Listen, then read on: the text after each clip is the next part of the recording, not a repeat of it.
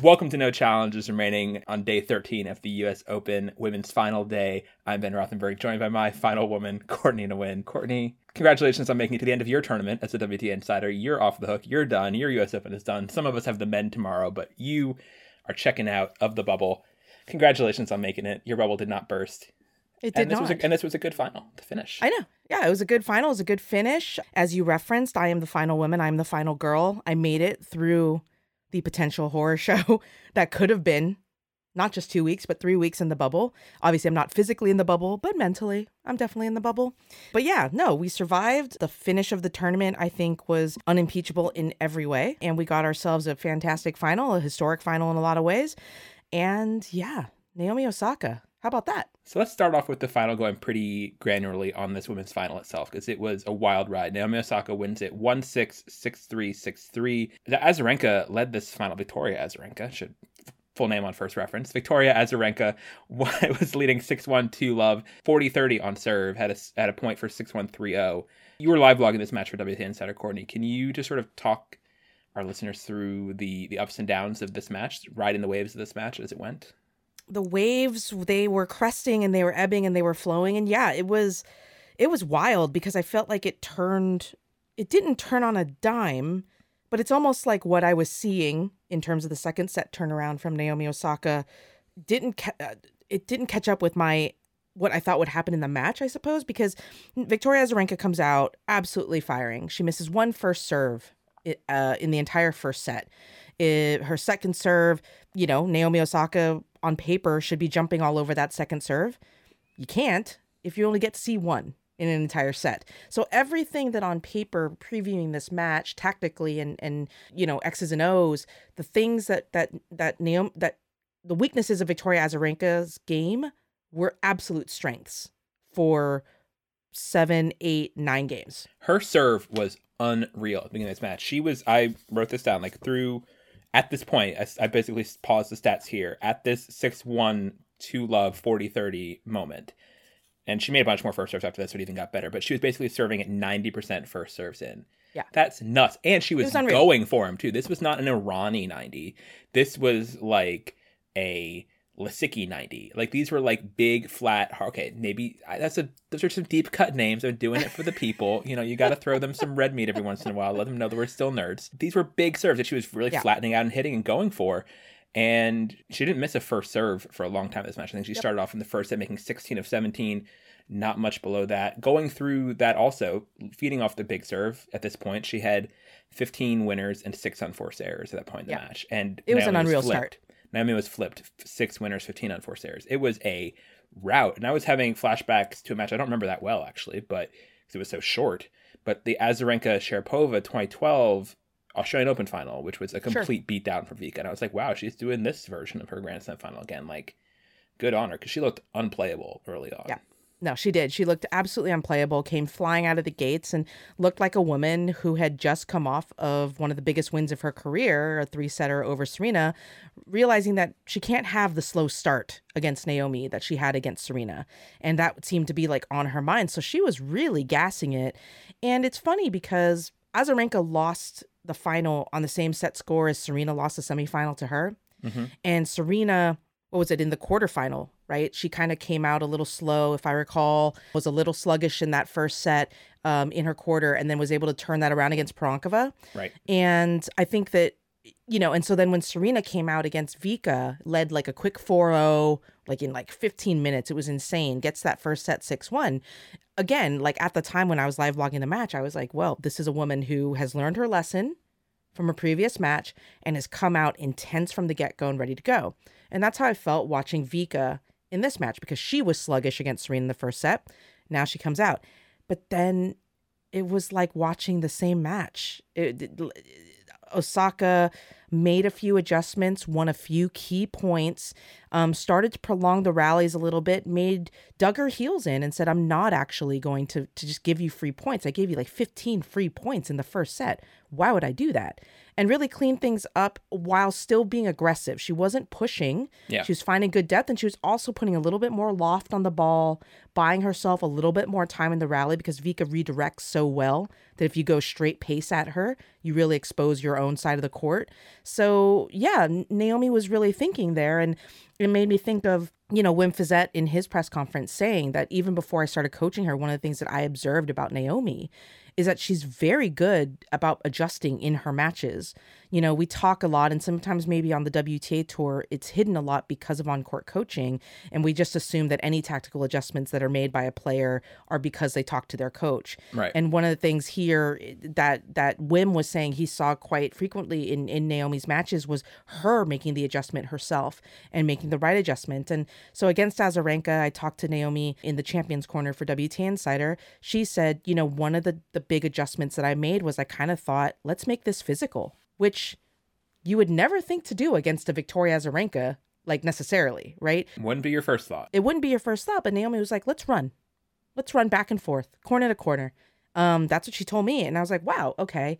So yeah, so as she started to do that, and as she started to get more point, you know, get the win those prolonged points, she started to get shorter balls. She started to get looks at second serves. And, and slowly she was able to kind of turn that second set around.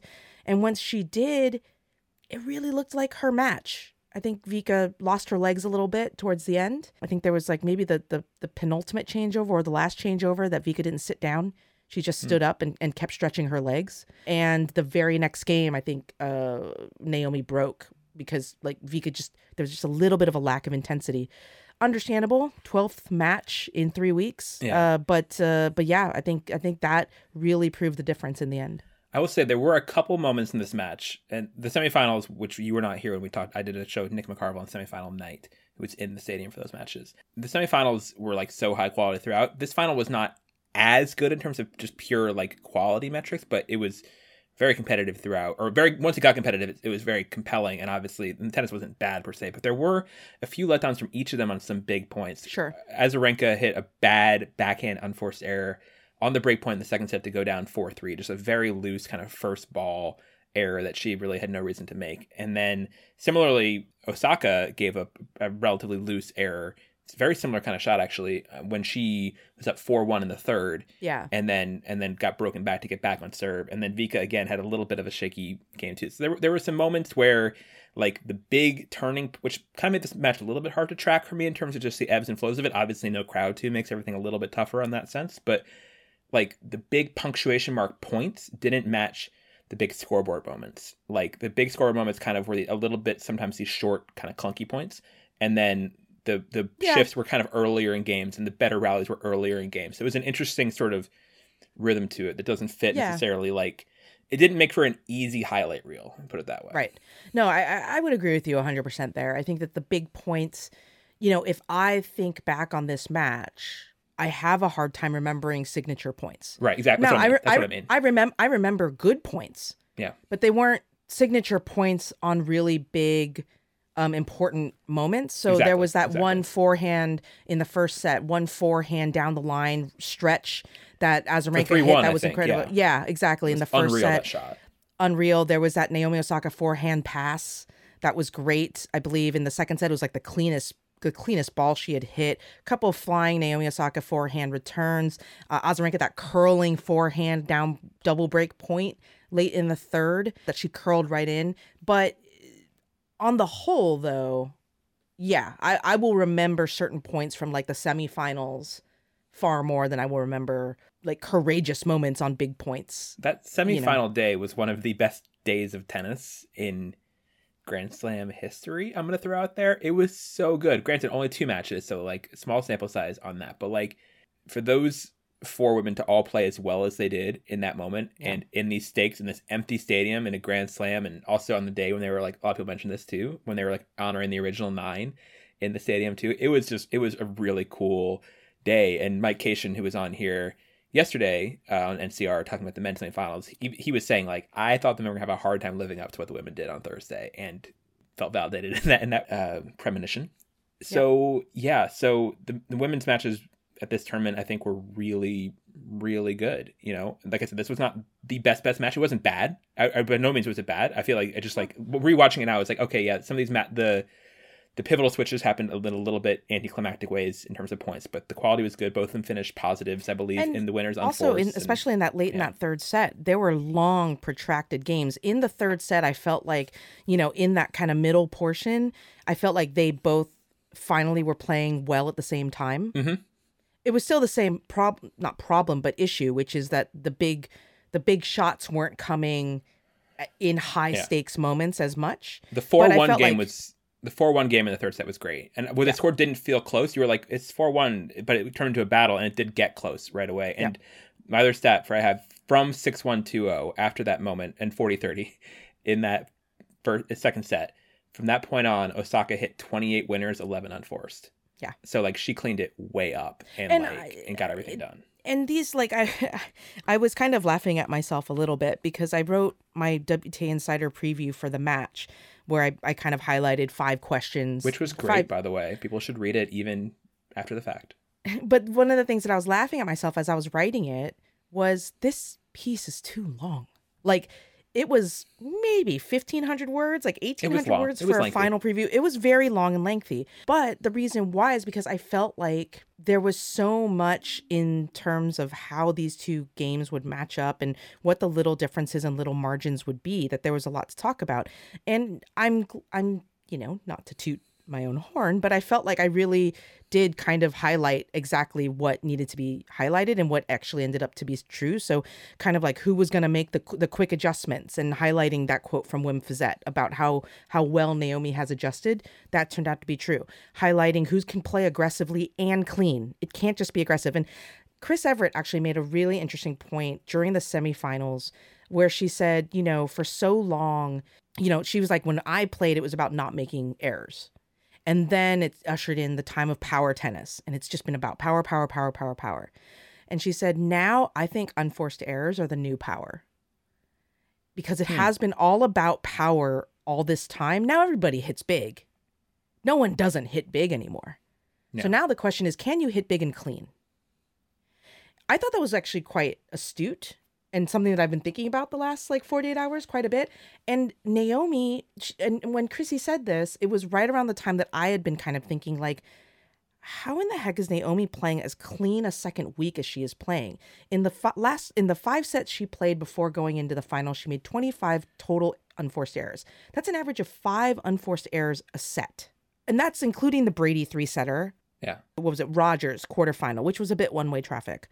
But, you know, that's impressive against power players where she's trying to bat back power. She's not missing. And so when she made those fifteen unforced errors in the first set, I was like, oh, man, like this is exactly what you can't be doing. And then, like you said, what is it? eleven unforced errors for the rest of the match? From, from that, from, that, from that two oh, th- forty thirty from that point, two oh yeah. spot. Yeah. I, I think you're totally right about this evolution. And you, you know, people talk about it wasn't art. me. It was Chrissy. Well, I know, but I think you're totally right in, in citing Chris Evert in that. I'll give you some credit here for, for bringing it into the, into the dialogue of N C R. Because, yeah, you look at women's tennis right now, and there's lots of women who can clock the ball, who can hit the crap out of the ball, right? And yep. who, but but who, at the same time, who have not really come yet close to Grand Slam breakthroughs. I, the ones that are coming to my mind are like your Sabalenkas, your Yastremskas, right?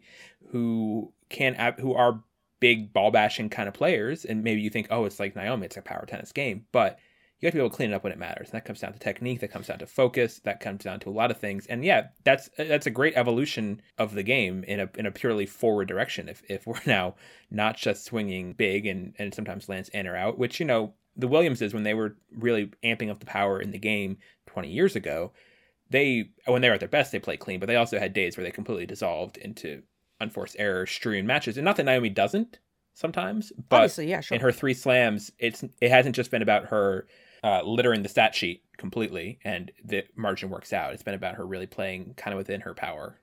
And I, and I think that the biggest thing is that I think that when, for example, Serena and Venus ushered in the power ten the, the modern power tennis game along with Lindsay and but mm-hmm. but when they brought it in, the fitness side of women's tennis was still lagging behind.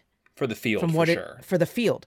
Yeah. So if you had power, t- if you had a power game, you could just hit through your field. Like you could just, the, the field was not physically quick enough or strong enough to extend rallies. You didn't have to hit five big high risk shots to win a rally, which you kind of have to do now. Mm-hmm. You know, twenty years ago, you didn't. You had to hit maybe two, right? One to open the court, one to clean it up. So that's a big difference. So now, you know, we were talking about this, I think, Ben, but if you looked back kind of before the Naomi Osaka U S Open win, I think, kind of. But before that, you were looking at a lot of counterpunching players winning slams. You had the, uh, the ushering in of Angelique Kerber, right? The challenging of trying to get slams of, of a Simona Halep. You had Woz finally winning at the Australian Open. It be, really became it, Sloan. It yeah. wasn't about power tennis, actually. But now you look at these last slam champions and you do see something different. You see players who can play the big game and keep it clean. Bianca can do it. M- Naomi has now proven this. Naomi is so much better than the one that won in twenty eighteen. I agree. And so much better than the one the one in twenty nineteen A O. You know, what she did, because this has not just been a trend in this tournament. It also was a trend during the Cincinnati event as well. She played it clean. Her her differential, her plus-minus differential of winners to unforced was pretty significant, I think, in a lot of her matches. So I think that Chrissy is onto something. I think she's totally right. I think that, you know, we always look at kind of the adjustment, right? The needle swings back the other way all the time. I think that this might be it, which is like you got to play clean tennis and you have to be aggressive. It's something, I mean, it's just an ebb and flow to get like real nerdy. I remember seeing, re- learning about this in like, you know, middle school or grade school, I, I think like some elementary kind of history class, right? That in like medieval times, there would be upgrades to weapons. Sure. And then the armor would pick up. And then it would be like, this is more an era of battle in the middle times, more defined by armor. And then you'd find some new artillery of some kind that would pierce that armor. And then the armor would pick back up. And then you go back and forth. There's like ebbs and flows in technology and in progress of things. And that's what we're seeing. And gosh, so many things. And whether it's politics or whatever, have these natural ebbs and flows, you know, back and forth across the spectrum. And and yeah, like we're seeing that in, in women's tennis for sure, that now we're we're heading back towards a, a power time. And, you know, this is not to say well, every slam winner from here on out will be a power player and that Simona Halep won't win the French Open, because I kind of think we, we both probably think she she well may. But uh, but yeah, it's, we're just seeing yeah. different kinds of players now. And it, it's it's cool. And that's the thing, is that you're seeing different types of players. And that's the other, you know, progress is is a reaction to a trend. That's what progress is, right? As you're saying, kind of it it rubber bands forwards, basically. You know, it's evolution. In order to survive, you have to learn to adapt. And so in addition to this kind of cleaner game style that I think that we will see going forward, at least for the next few years, I think that also if you look back the last like maybe year or so and looking ahead, you see players coming up with more variety. Again, what used to be only north-south baseline tennis is now you're seeing the all these like young players who love running to the net. Since when? I haven't seen that in the last ten years, but apparently this is a trend, right? The Katie McNally's, the Coco Gauffs, the Iga Swiatek's, like they don't mind it. They, they're like um, Karolina Muchova, like Andreescu, I think is in that group too. Andreescu, Vondroshova. Yeah. These are players who are not allergic to it. They want to be up there. So you see a lot more diversity in game style, because when you are only seeing power tennis and you don't have and you can't match that, you're going to find other ways to win, right? It's it's just, it's evolutionary theory. And and so, yeah, so I think that it's actually right now and within the next like three years is probably going to be like some of the most, not exciting, because I don't want to put down like previous generations, because all of that, it's all exciting, right? Power tennis in the face of, oh my God, you know, is, I mean, that was the, that was, that was the shit, like in like the nineties and early aughts, like, oh my gosh. Anyone who knows me in women's tennis knows I'm not trying to knock anything about women's tennis twenty years ago. Absolutely no. not. I think there's still... Those are prime years. I think those are still prime years. And in a lot of ways, you know, I can still argue for parts of them being better. The players, the depth was not there, but the players were at the top at that time, like the top ten in those times. Like, holy crap. That was an yeah. unreal top ten they had back then. In this top ten we have right now, Naomi Osaka getting her third Grand Slam. Uh, after, you know, being kind of on the cusp of falling out of the top ten ranking wise for a while, after she got to number one, uh, after winning the Australian Open, she in twenty nineteen, she, you know, slipped and, and struggled results wise after getting the number yeah. one ranking in the a way fall that was, she was fine in the fall.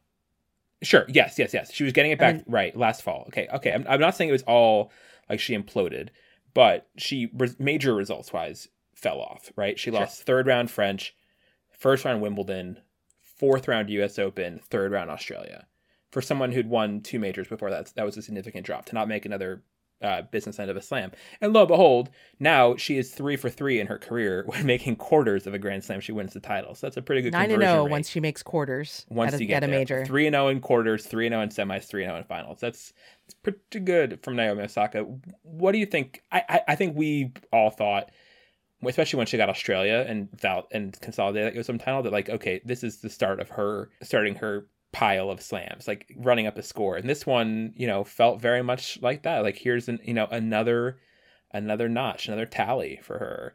It was yeah. very businesslike in that way, and I think it really gets back on track. That like, hey, I was not just a player of the moment for a six month stretch who got the number one and then, you know, had had issues. And yeah, you're right. She did obviously win Osaka and Beijing last year and was playing well going into Shenzhen when she got hurt. But doing it at the Grand Slams is different. That's when everyone is watching and sends a big message that uh, she is here. What what do you, what do you think she proved about herself during this this tournament? Just in terms of the tennis side, that we can get to the sure, course, of course too. No, I think that tennis wise, I think that it was just more about, for me, her game and the evolution of her game coming out of shutdown, coming out of spending a significant amount of time with with Wim Fissette uh, and Yutaka Nakamura, um, getting fitter, getting smarter on the court, um, you know, fixing maybe some little technical things.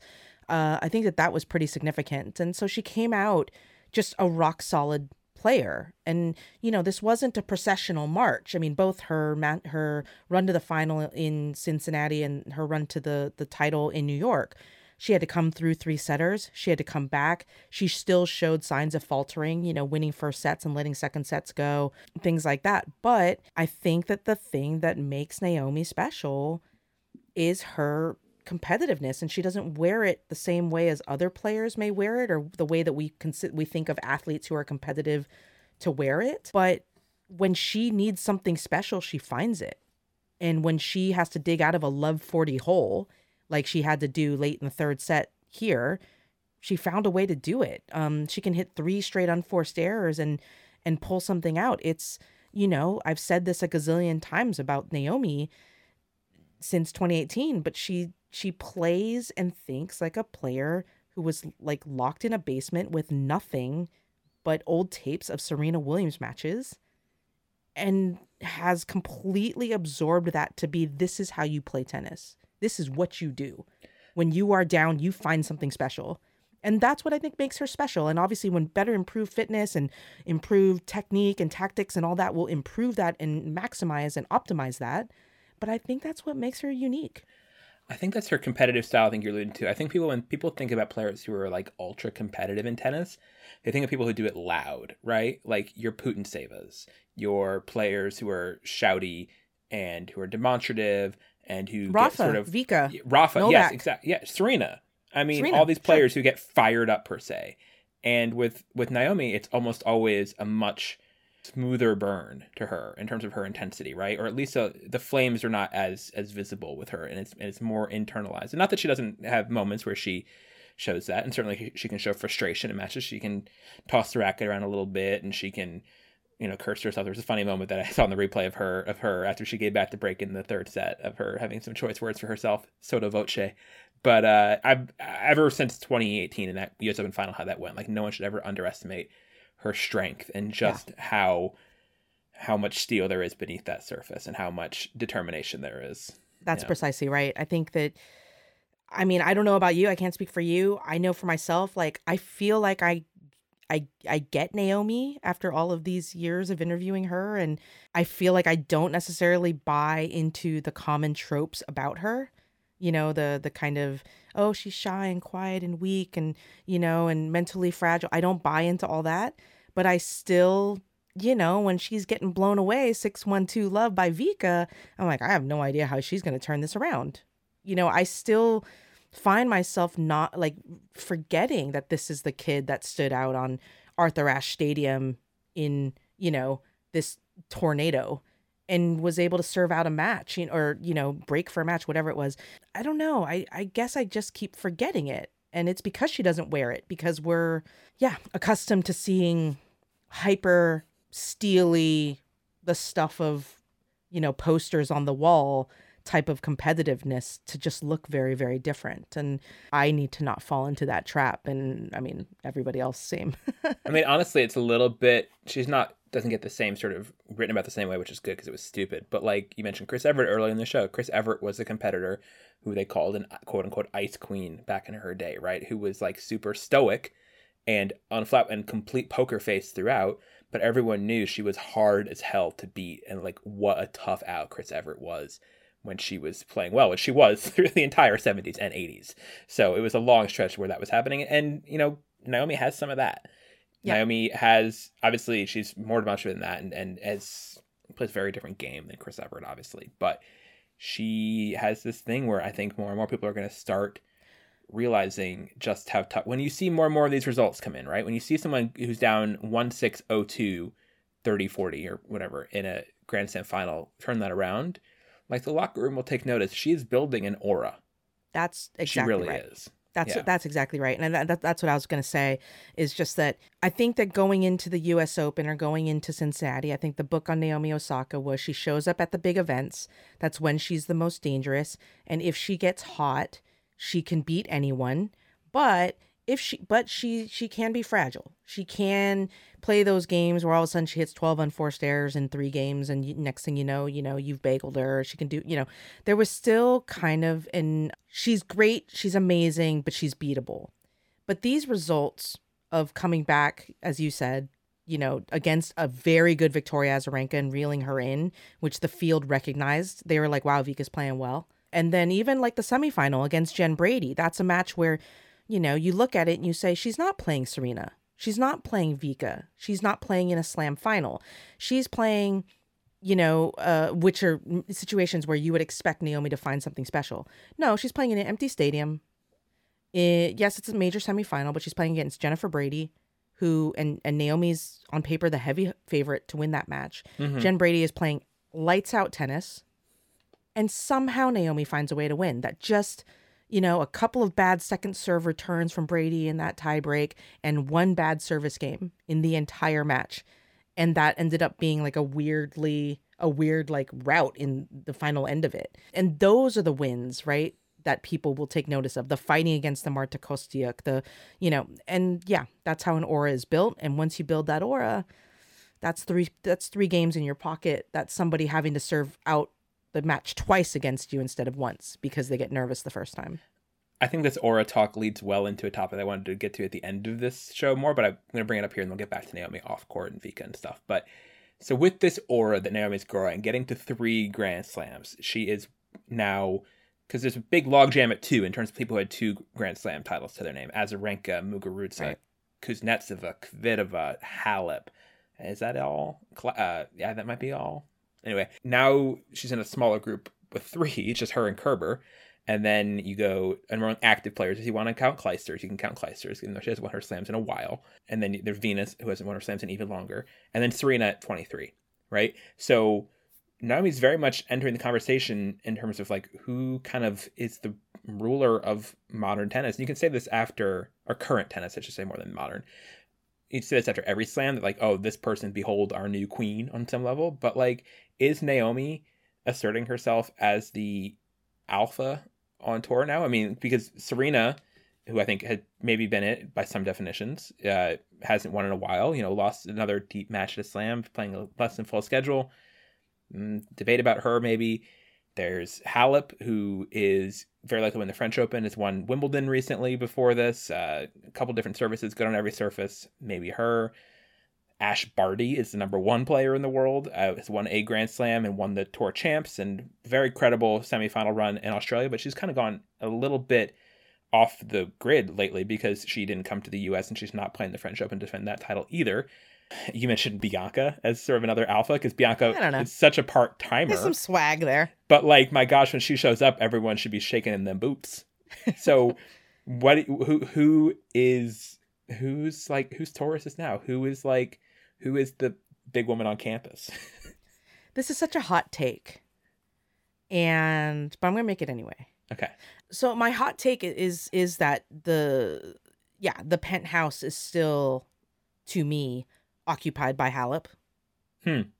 And I know that's a weird. Uh, first of all, I don't think that there is necessarily an alpha. Look, so she was let's nominated. Just say in that. The ca- she was nominated in the category. She can know, get her Oscar. It's fine. No, no. But uh, I'm gonna I'm gonna make my argument. Um, okay. I think that because I would be inclined to say Barty because everyone the, the locker room respects her game so much. The way that it's built is winnable on every surface, and I think that's why Naomi isn't the alpha to me as of yet. She's she is maybe grass, yeah. She is maybe two seasons away from being the alpha. It would I, I you almost kind of feel like it's going to be a, I've said this at the end of last year that it's going to be a three woman race between her and Ash and Bianca, kind of vying for that next younger generation like penthouse thing. But um I think that with Halep it's been proven. She, you know, once she got into the top ten, like it feels like ten years ago, but I think it's like something like six years ago or something. She's never dropped out. She has earned an incredible amount of respect from the locker room in terms of how tough of an out she is on every surface. And maybe people didn't really take her seriously on grass until yeah, last year. Until she won Wimbledon. Yeah. But that's fine because grass is only a four-week part of the season. Outside of those four weeks, if Naomi, if Simona Halep is in the draw, like she's not easy to beat necessarily. And oftentimes when she does get beat, she beats herself. Like she doesn't show up. She gets nervous. She gets choky, um, things like that. But I think that there's there's an, there is an aura about Simona, and you have to also remember that there's a lot of younger players who are coming up on the tour now who have kind of grown up as Simona with Simona as like a top player, you know. And so it's kind of weird, but but she is a player that younger players look up to, and they look up to not in the same way, but but in an Andy Murray kind of way of like this player who's so good, so professional. Beautiful game, great tennis player, freaking fell at the, like kept doing face plants for three years, trying to get that number one, get that that that slam. Finally broke through, seems really chill, super nice, says hi to everybody in the locker room. There's something about that there. So I've I feel like there's a little bit of that. I would nominate too Petra, only because I know, I know, but Petra's not the number one. She's up there, but I don't think I can't make a case for Petra saying, as the number one. No, I'm just saying that, you know, it's always, it's an honor to be nominated. Hey, look, saying, in the current, like, eight Best Picture nominees, yes, of course, Petra gets to be this is my, the, what who's, the, what's the analogy for, like, a movie? She's, like, the really solid um, Ford versus Ferrari, you know? She's, like, she's, she's not going to win, Ferrari. But yes, she's better than people think, and she's a great two hours to watch. Yeah. Yep, so. Exactly. No, that's a good that's a good call on, on Ford versus Ferrari. Yeah, so that's my argument for, for Simona. Uh, I made my argument for Ash. I mean, this is all within the context of, I mean, Serena is still the alpha. She is still the person that when she's in a draw, the oxygen goes to her, the spotlight goes to her. But when we're talking about between the lines, you know, it's yeah. it's it's hard to you see you see these players stepping on the court and believing they can beat her. The case I would make for Naomi, because you made cases for other three people. The case I would make for Naomi is winning, you know, three slams recently. No one's won as many slams in this short window here, so that counts for a lot. Having been number one counts for some things. Obviously, Simona was number one for much longer, but she's been number one now. Naomi, I think it matters in terms of perception, because it's a perception question that she's the highest paid female athlete in the world. I think that gives her a little bit more alpha status.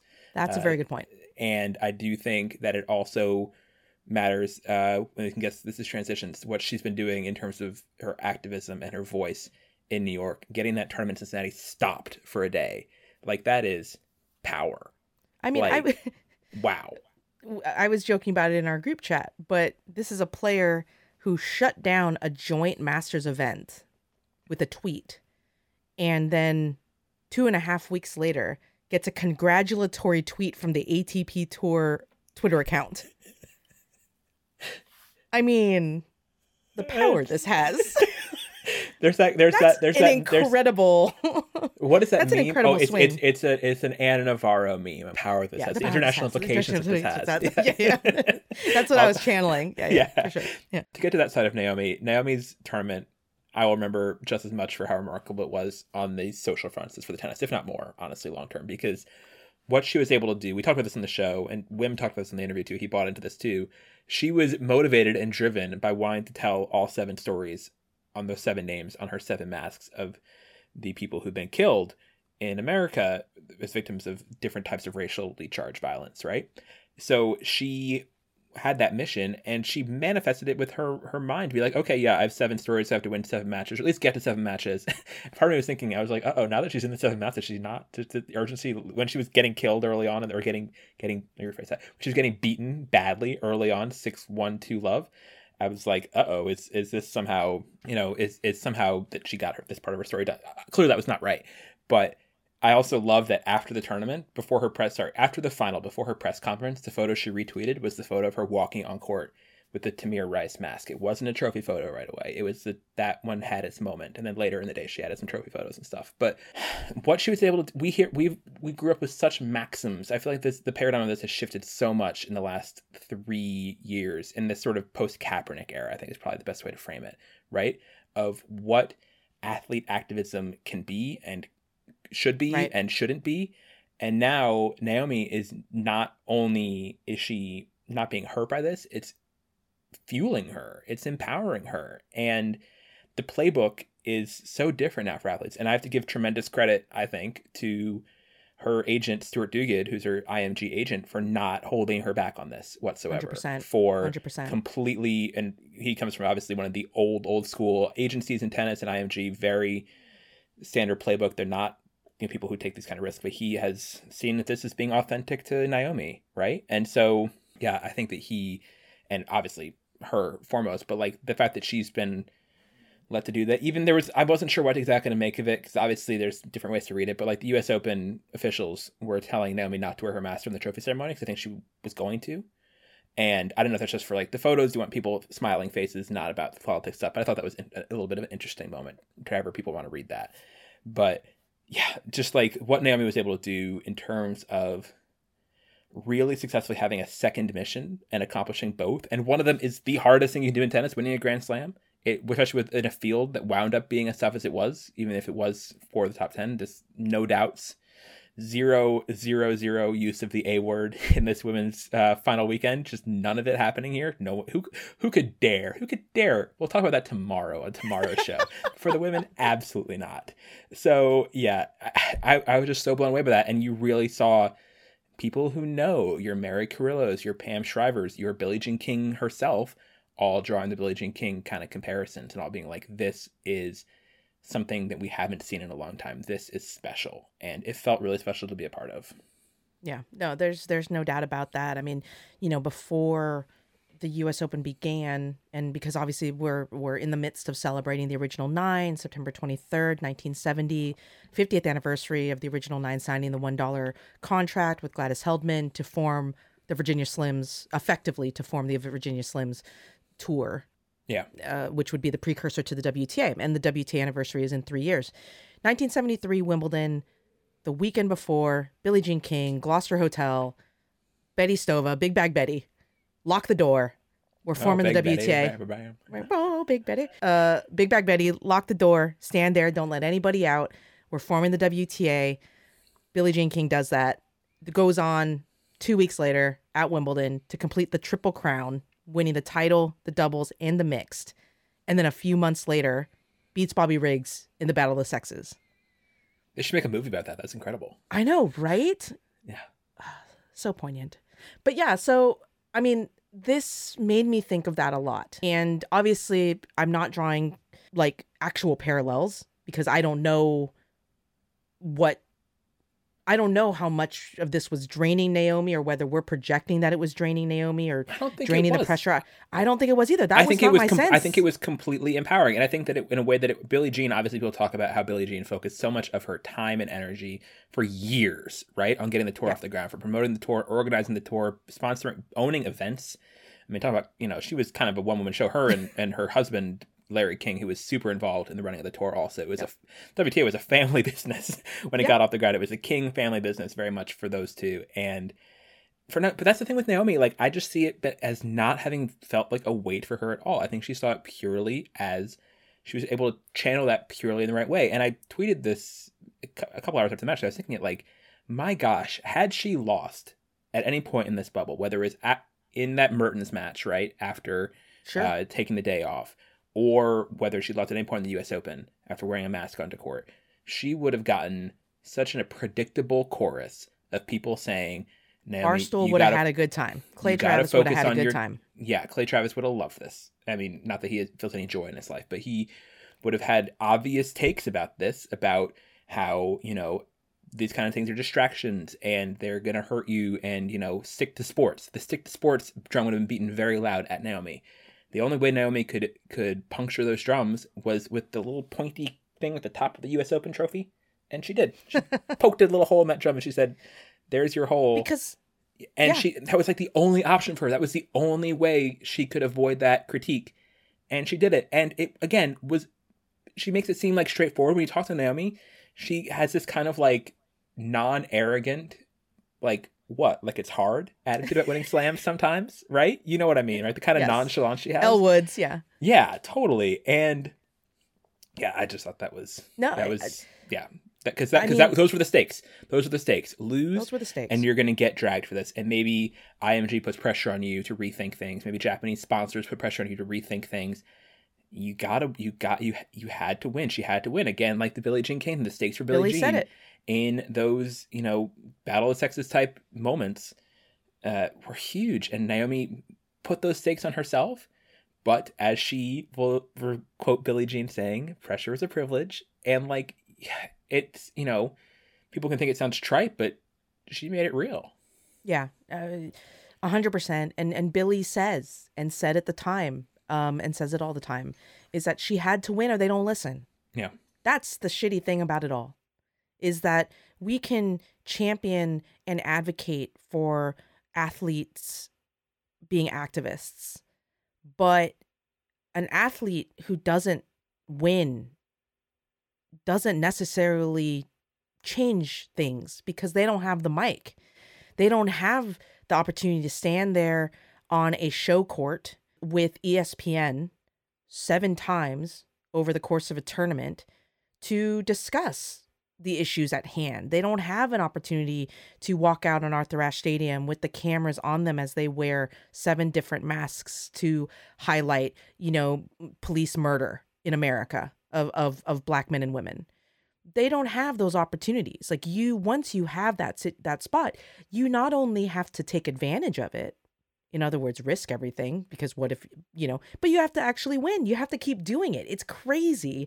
It's a, it's, a completely unfair system, but this is just how it is, right? If you're you're absolutely right. If she loses in the first round, she loses in the second round, she loses to Marta Kostiuk in the third round, which she very, very well likely should have. We were, I was working on the breaking news Naomi Osaka loses story. I had like yeah. four hundred words of it written that day. Yeah, love love forty. She saves. She saves. She digs out of a love forty game um late early in that third set and then runs away with it from there. But yeah, she had every reason to lose that match. You know, seven press conferences in the main press conference room. Even somebody who's taking a stand, like you did the Belarus story. Yeah. Right? Vera Lapko is not sitting in room one to talk about how she feels about what's happening back in Belarus. Right. That was a you room know, three had... cell phone cell phone grade quality video on Vera, for Vera Lapko. Yeah. Yeah. Yeah. Right. So that that's kind of the reality of it. So if you are a star, you know, this applies to, to LeBron, this applies to everyone, you know, these top athletes who are very, you know, very publicly taking stands. If you lose, they will laugh at you and they will ignore the message because mm-hmm. you they will now have a reason to do so. They You give them a hook for it. And so for now, they'll diminish you for other ways. And to Kaepernick, yes. like they'll say you were never that good. You right. were a, you were a crappy backup, and that's the reason you don't have a job in this league. And they'll and they'll pile things onto you that are not fair, yeah, and make them fit their story. And really, yeah, winning is the only thing. Winning is I forget whose quote it is, but winning is like the best deodorant. It's not exactly what this is the situation because sure. no one's saying that it was stinky. But winning is unimpugnable. No right. one can deny. There is literally no asterisk again to use that concept, especially in America. This. Especially in America, no, especially in America, where like if you are a winner, everything is forgiven. And like, it was, no one remembers anything else. It was cool late in the tournament seeing the inter- hearing the international press. You can't see each other in that press room, but but hearing the international press, like she was getting questions about uh, about Tamir Rice and the other people who she's yeah. who she's highlighted from international media. There are British voices asking her about that now, and I don't think those are stories that have been told. Especially like they were like honestly like British tabloid reporters who were asking her this, and that those stories might get told in that context. is incredibly important for the cause that she cares about, right? That's like and major work that she did. And yeah. and the rate, the way you get that is by winning, right? As much as we've talked on the show about other people, and I'm not trying to slight these people at all, because people who have like good intentions for wanting to make the sport or the world a better place, your Nicole Gibbs's, your Noah Rubin type people who are outskirts of top one hundred, if that, and like but have desires to be heard or to change things or whatever. Like it's, you can't get it's much tough. done down there. You can't. It's tough. That's just how it is, you know, yeah. and I don't know if you saw this, but it was really heartening to see, because I've I've been wondering a lot the last three weeks. Um, and I've been obviously staying, as you do as well, through the Japanese press, to, uh, you know, portion of her press conference. We've been doing it for if, years. Of course, it's the best. Um, to see if the Japanese press were asking her about any of the names of, you know, about her protest, about activism, things like that. And for the most part, they weren't as much. There was a few smattering here and there. But there was a tweet today from somebody in Japan who said it's working because, and they, they, sh- they showed a screenshot of Japanese television, like explaining Tamir Rice. Like hmm. in Japanese, like Tamir Rice, twelve-year-old, gunned down by police for carrying like a toy gun yeah. in Ohio, and all he had on him was a was a toy gun, you know, and that in fact it wasn't just Tamir Rice. That apparently they talked about all seven hmm. of the of of of the, the the names, the victims that that Naomi wore out. My God, like for that to happen in on in on Japanese T V, again, the power this has, the influence this has, it's unbelievable. And she is just, if you talk to Naomi, she knows what she's doing. She doesn't sit there and self-deprecate and say, oh, it's no big deal. But she also isn't, I guess, on some, not, not confused, because that's that's being patronizing and belittling her, which I'm not trying to do. But there is a little bit, yeah, kind of like what you said, kind of like, like it's hard. Like, why wouldn't I do this? Like, why, why would you think that this is a burden when people would ask her, like, you know, is this putting more pressure on you? Is this actually detrimental to your tournament? Things like that.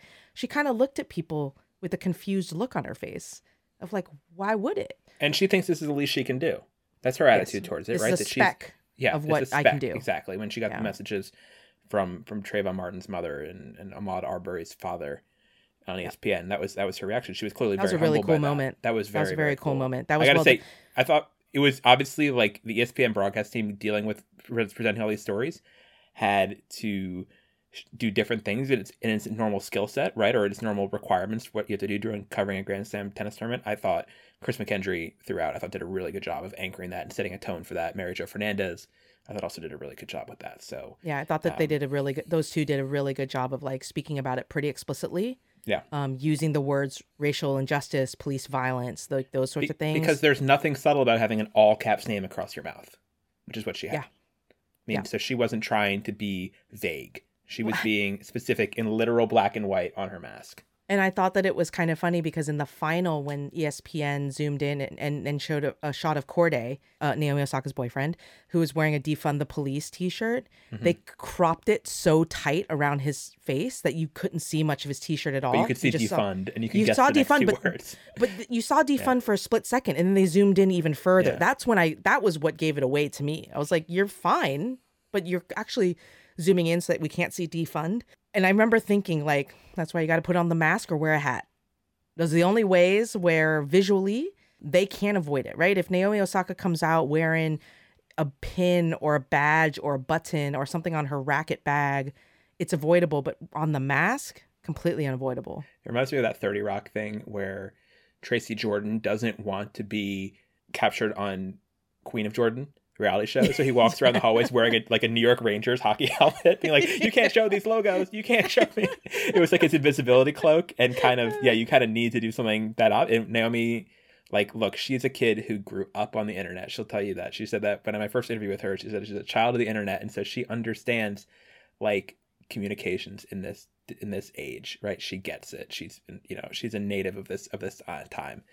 And seeing her do that's been, been and there's really, an understanding. Really cool. I think what's so fascinating about this younger generation, this gen Generation Z, is that they're, you know, I'm like three generations removed from them, but like there is this understanding and acceptance, very easy acceptance, it seems to me, of that scrutiny, of being public, of putting yourself out there and knowing that you might get a bunch of, of, of Twitter messages or Instagram D Ms or people hating on you or like whatever. And they seem not okay with it. Obviously, internet abuse is, is obviously a very, very problematic thing, but they are seem to be very, like, much more thick skinned about it compared to, I think, like my generation of that didn't grow up on the internet, who, where that values privacy and like decorum a little bit more, I think, or some things where we have like really, really thin skin when it comes to stuff like that.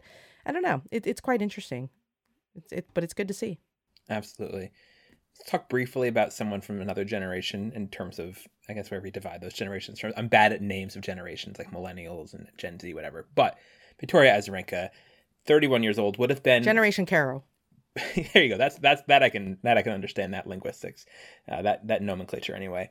Mary Carrillo had a great, completely random stat that Vika would have been the oldest woman to win her third Grand Slam since Virginia Wade. Exactly. So, so that's that's a fun way to think about things. And she would have had the longest ever gap between Grand Slam titles in the open era for women's singles, at least. It would have been seven years and two hundred something days between titles since she won the twenty thirteen Australian Open. Vika, like we think we said on the show with Mary, right? She was never irrelevant to us in this way. I mean, she I think she was in the we did our decade show, you know, at the end of last year for most most important players of the decade. I think Vika was like top five for both of us. Yeah. So she never really faded from that. She did results-wise. When people were saying she hasn't won a match on tour in a year, I was like, really? That's, granted, part yeah, of years been gone, but I was like... I genuinely did not realize that stat existed until she didn't. Like, right. Until she snapped it, I was like, oh, did she not? Oh, okay, I guess she didn't win a match for a year. Like, so it, yeah. where did where does she, what did she show to you during this tournament, and where do you think she goes from here, Victoria Azarenka? I think that what she showed is that Vika is back, barring any any any any injuries. I think the belief is there. Um, it's got to be frustrating for her to play this well and then now have to go on to clay a little bit. Not mm-hmm. not that she's not good at clay. She's fine. It's not her but best. twenty It's not her best. It's not her best. She's made a Roland Garros semifinal a couple times, I think, but um, that's about it. Uh, twenty of her twenty-one major titles have come on hard courts. Like I wrote in my preview, or I think on the live blog, like this final featured the two best pure hard quarters. Like where like they don't even they don't really have results anywhere outs- outside of hard courts. I'm trying to think of what her non-hardcore title was, and I can't remember it. I think it was Marbella.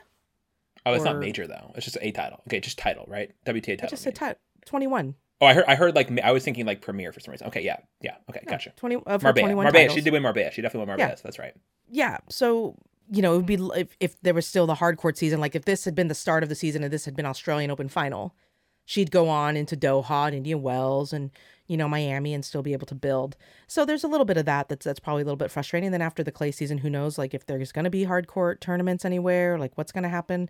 But I'm just incredibly happy for her. And when we talk about the fact that, you know, we never forgot about Vika and Vika's always been relevant. And, you know, she gave a thirty minute press conference today. Oh my God! There that, was some like, there was there were some weird so things happening in the pressers at this whole tournament. Obviously, in terms of uh, the moderation yes. and, the, and the timing, I and getting get called on questions when you don't have questions, not getting called on when you do have questions.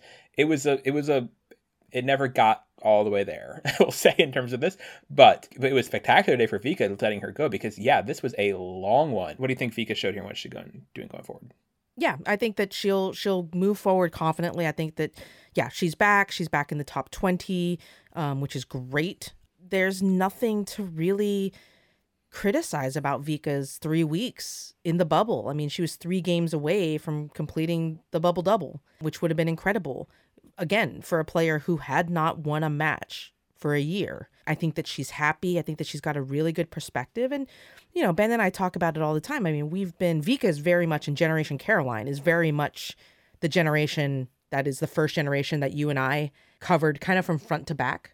More or less. You yeah. know, you know, like with, with generation like like Serena or Maria, we were kind of parachuting in midway. Playing a little, a little catch bit. up with them, yeah. Yeah. And, and so they, you know, but like from, in not complete inception, but the beginning of kind of when they started winning and being, you know, the the alphas of the tour. I think my first we slam was her and... first slam title. Yeah. There I you covered go. in person. And Vika's, this is a different Vika. And this is a definitely a more mature Vika. Um, not, I would say, like a softer Vika. I think that she still absolutely has her ambition, absolutely backs herself, absolutely has that bite. Her her her press conference was no B S. She continues to push back. You know, she's not... Vika's not there to dance for you. That's for darn sure. Like she, she will dance her dance, and you can either match her steps or you can stand aside and just watch her dance. But but you are not going to get her off of her rhythm. So yeah, it it. I just have been. I think I saw a tweet about how, like, you know, Naomi Osaka, you know, wins the title, but kind of in a lot of ways, Vika was the story of the tournament.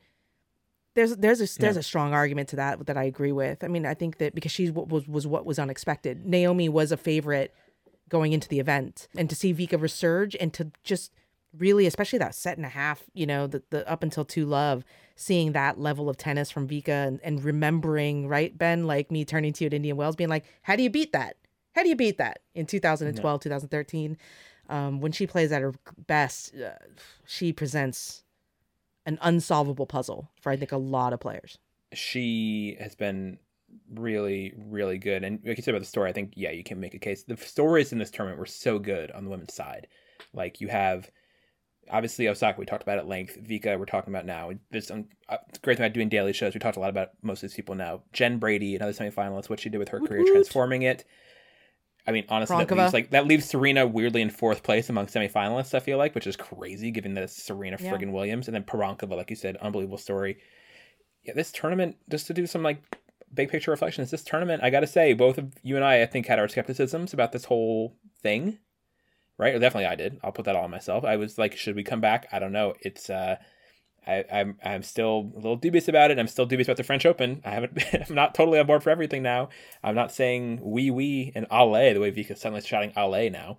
Um, but uh, yeah, it's uh, it's it was women's side of the tournament, especially in terms of just the on-court product. The tennis level was really unimpeachably great, and I say that with, you know, I've seen a lot of women's tournaments that started out at full strength go some funky places, right? Results wise, this sure. one did not. Even and even with losing number one seed Karolina Muchova in the second round, even with that, the rest of it held up incredibly well, and it was fantastic. Yeah, so, uh, and I will I will give you hella props on this, um, because you you said it once, and I I kind of was like, what is that true? But I'm absolutely a believer in this very fact now that women's tennis is far more impressive and looks better on a faster court. Mm. And that's something that Ben has always said. I kind of, because like a lot of my favorite players in the past have like been pretty good on clay. So I'm like, well, no, like, I don't know. But especially this tournament, I think really solidified that for me is that, you know, you saw winners, you saw it, women's tennis look faster. It looked cleaner and it led to really, really compelling matches. And you know, it was, yeah, I just, if they could lay this surface down a bunch, I would love it. I really, I really just enjoyed the two weeks. The matches weren't excruciably long on either the men's or women's side, which was great. And it became, I mean, I, I really feel that the Osaka-Brady semifinal was kind of the cleanest distillation of that, of just like when, I mean, the last time I've seen a match like that would have been like Petra Venus Wimbledon. I was going to name that same one, twenty fourteen. Right? Yeah. twenty fourteen of just like an absolute surf fest, fa- first strike tennis. Every, you know, it was like playoff baseball. Every pitch mattered. Every swing mattered. Every runner on base mattered. That's what it felt like, you know, and, and so it really came down to that. And I don't think that you get that tennis um, and that match if it was last year's court. I just love fast courts, especially because, I mean, the way, way I clarify for women's tennis is because, yes, on men's side, people think you can get just ace, ace, ace, ace, ace, which is although that didn't problem. happen here. All the big servers got dumped out early. Right. That's true. That's true.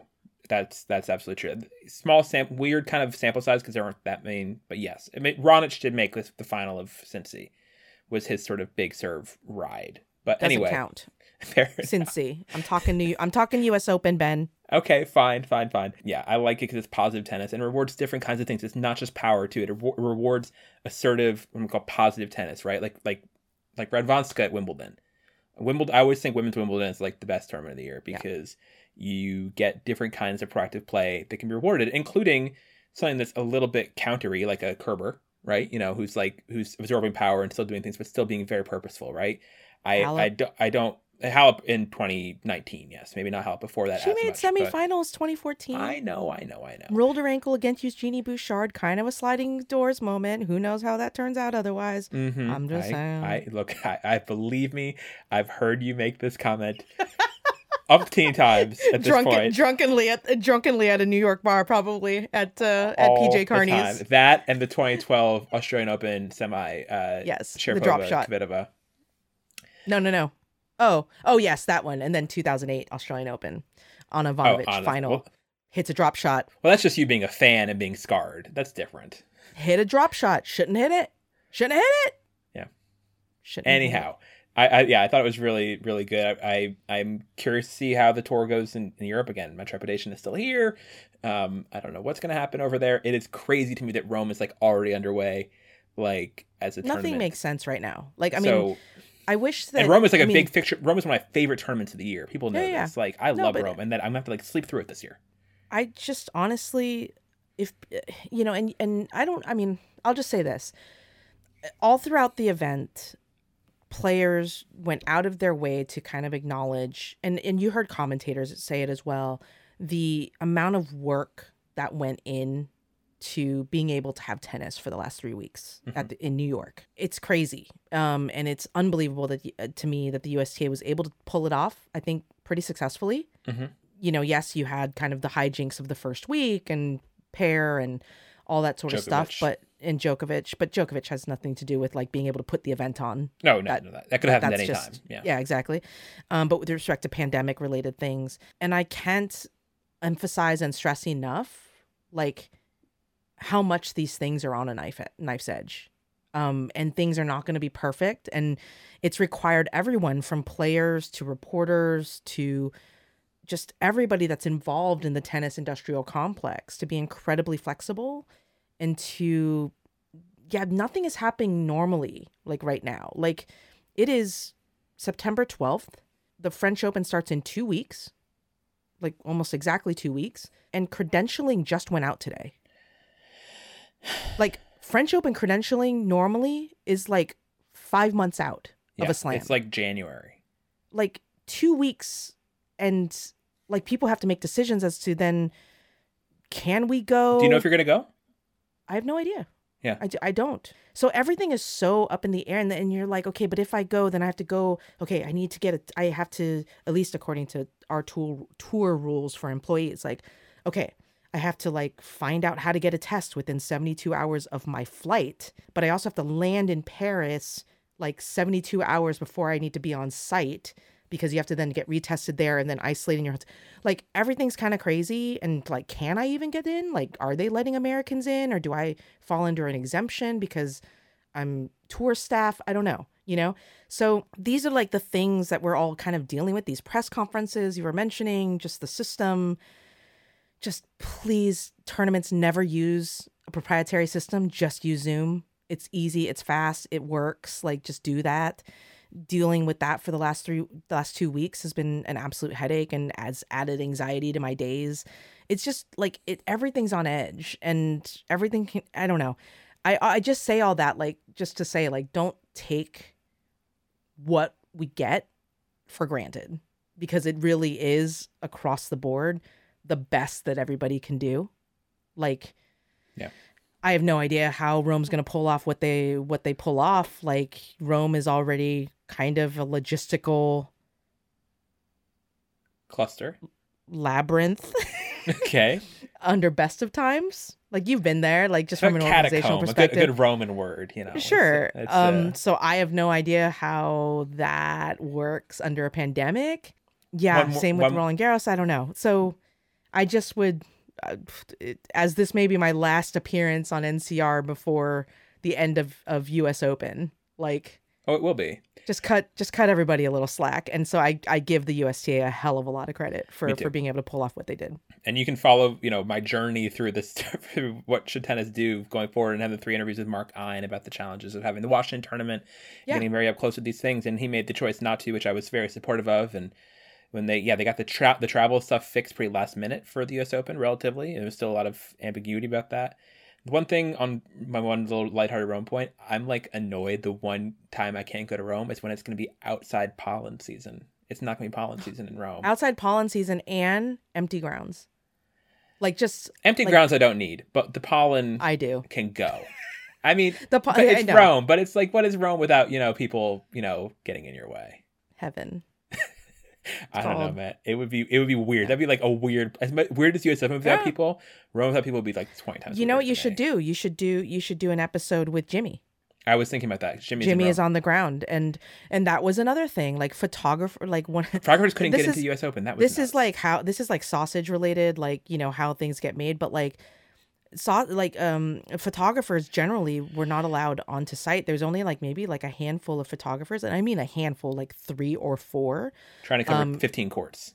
Co- yeah, and so like we didn't have a f- and and our normally like from the W T A we kind of know that sometimes our matches get ignored by agency photographers, which is why we have our own Jimmy. contracted photographer, and so but obviously he can't fly into the U S, so he couldn't cover it. Yeah, so it was weird. Like this Perankova story is happening, and for like round after round, we're using and trying to recycle like Wimbledon two thousand seventeen photos that don't look like Wimbledon. Like you're like, is do you see a speck of grass there? Ah, like maybe don't you? This is that, and yeah, it was really yeah, really the, rough. The times, and, the times didn't even with the New York media permits, we didn't have a photographer on site for most of the tournament, and yeah. honestly, that would have been more. It's matches are. Reporter on site did good work, but honestly, photographer sometimes would be almost like more essential personnel in terms of who has to be on the yeah. ground. So, yeah, it, it's it's all been weird. I want to because you like you said, you're probably not going to be on tomorrow's show because you can explain why if you want. Um, but just what what do you what have you made of, of the of the U S Open as a whole, and I guess the men's side? Your parting thoughts on the men's side before we get a, a champ, and you'll be on the show again after either Sasha Zverev or Dominic Thiem is is their first new Slam champ, but. Um, What what do you make of this men's tournament? Honest to honest, like hand to heart, I hope that the guys have a, have like an absolute epic match tomorrow. Like I think that's you know that's what's needed. I, I don't think that the men have provided great matches outside mm-hmm. of the Tsitsipas uh, Chorich drama, which was more about drama, about watching somebody like choke at two o'clock in the morning, as opposed to being like a great match. Um, so that's been that's been a bummer. Like every time I would click over to a men's match, it, it just wasn't, I don't know, wasn't really scratching the edge. It just, you know, I was enjoying kind of the one-way traffic. Like I love, I I enjoyed the Medvedev route of T F O because I just like watching Medvedev when he's playing at his best.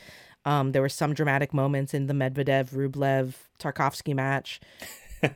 You know, uh, I mean, obviously Medvedev team was good. I slept through most of it because I was still recovering from the coma of the prior match. Oh I genuinely, I genuinely fell asleep.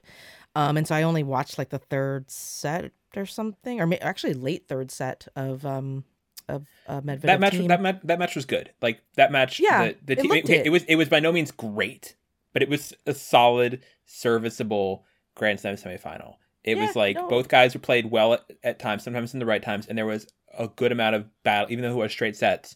Like Medvedev had leads in both sets. Again, Obviously. a little a little bit like this women's final, a little bit like the, the momentum changes weren't like climactic, like boom, they were just kind of like, he kind of let things slip and kind of took his foot off the gas in this way. It was like, but Medvedev said he was like, it's funny because both of them like seemed like in their comments afterwards, like they didn't expect to win that match. Team was like, I think because of the mat- way that he won those in straights, I think he was a little bit like, mm. oh, I'm a little bit surprised to, you know, be here in straights just because I thought that, that Daniil had his had huge chances in this match to, to make it more interesting. And, and and Daniil was like, I did not think I was in shape for this tournament at all, which he kind of had a little bit revealed his cards on being like, everyone's going to struggle best of five. And then no one really did. But he was like, I thought we were all supposed to struggle, guys. Why aren't we struggling? Come on. So, uh, yeah, but anyway. And then Adore. we'll see. I, I do I do agree. I want I want I think I said this on the previous show. I want whoever wins this match tomorrow to do it doing themselves proud, right? Yep. I want them to do it showing who they are, what's made them great, what's made them someone we've been talking about for a while. Because this is not this is not on any level a random final, right? Right. Even though and, the and Vogue he, photo proves that. Yes. I mean Louisa Thomas all over this years ago. They have, she didn't take the photo, she wrote the story, but anyway, but she was there for the photo. She was. Yeah, I want, especially if it's Zverev, I want him to do something that's like, that makes people go, this guy's special, not it had to go to somebody. And you know what? Here's the thing on this, because obviously Zverev's last two matches, just absolute crap. But the thing is this, if he goes out tomorrow against Thiem, loses in straight sets, maybe even blowout, I don't know. Mm-hmm. But he goes out there playing to win. He goes out there blasting serves, like going big on that second serve, hitting his freaking forehand, playing aggressively and not playing, hoping that somebody gives him the match. I will come out of this tournament feeling so much more positive about him than I do right now. Yeah. Because I feel like in the last two matches against Coric and against Pablo Carreño Busta, he just waited for the choke. And, and he, he got and it. He, and, he, and he got it. And all credit to him, he baited the choke. And that's fine. You won the match. And obviously, there are no style points in tennis. I know that. I advocate that all the time, et cetera, et cetera. But for, I just, it would be hard. It would be hard to see, you know, Dominic hit forty unforced errors and hand this over to somebody who's just goaltending at the back of the court. That would yeah. be a very unsatisfying way for it to go down. But if, if Sasha wins going for it, if Sasha w- loses going for it, I tip my cap one hundred percent. I will be way less mad than I am about the situation as we speak right now, because I'm still I still can't get over it. Like I can't. And it really I is. Once, just, I should re- I should have just turned those matches off. I I mean, I've done this to myself. It's not his fault. I, I shouldn't have watched them. I shouldn't have. It's what I get it, for I mean, watching men's tennis. It, it is his fault. But you know, the other thing I'll say about the Thiem Medvedev match, and Medvedev said this. I was we did record the episode with Mike Cation. Uh, I recorded the episode with Mike Cation before Medvedev came in because he was running late. I was like, okay, wait for Medvedev press because I'm curious what he'll say about this match. And then he just kept pushing back. And I was like, I'm not going to wait that long for you. Like, we're, I gotta. It's getting late. It's already late. It's one thirty a.m. as we record this here currently. But Medvedev uh, said that it was playing really slow, which I could buy. And like at night, it being it was like apparently like, got colder, which it was always is. It was open. Uh, I'm not sure. No, it wasn't. It was. But, open. but he said. But he said it was.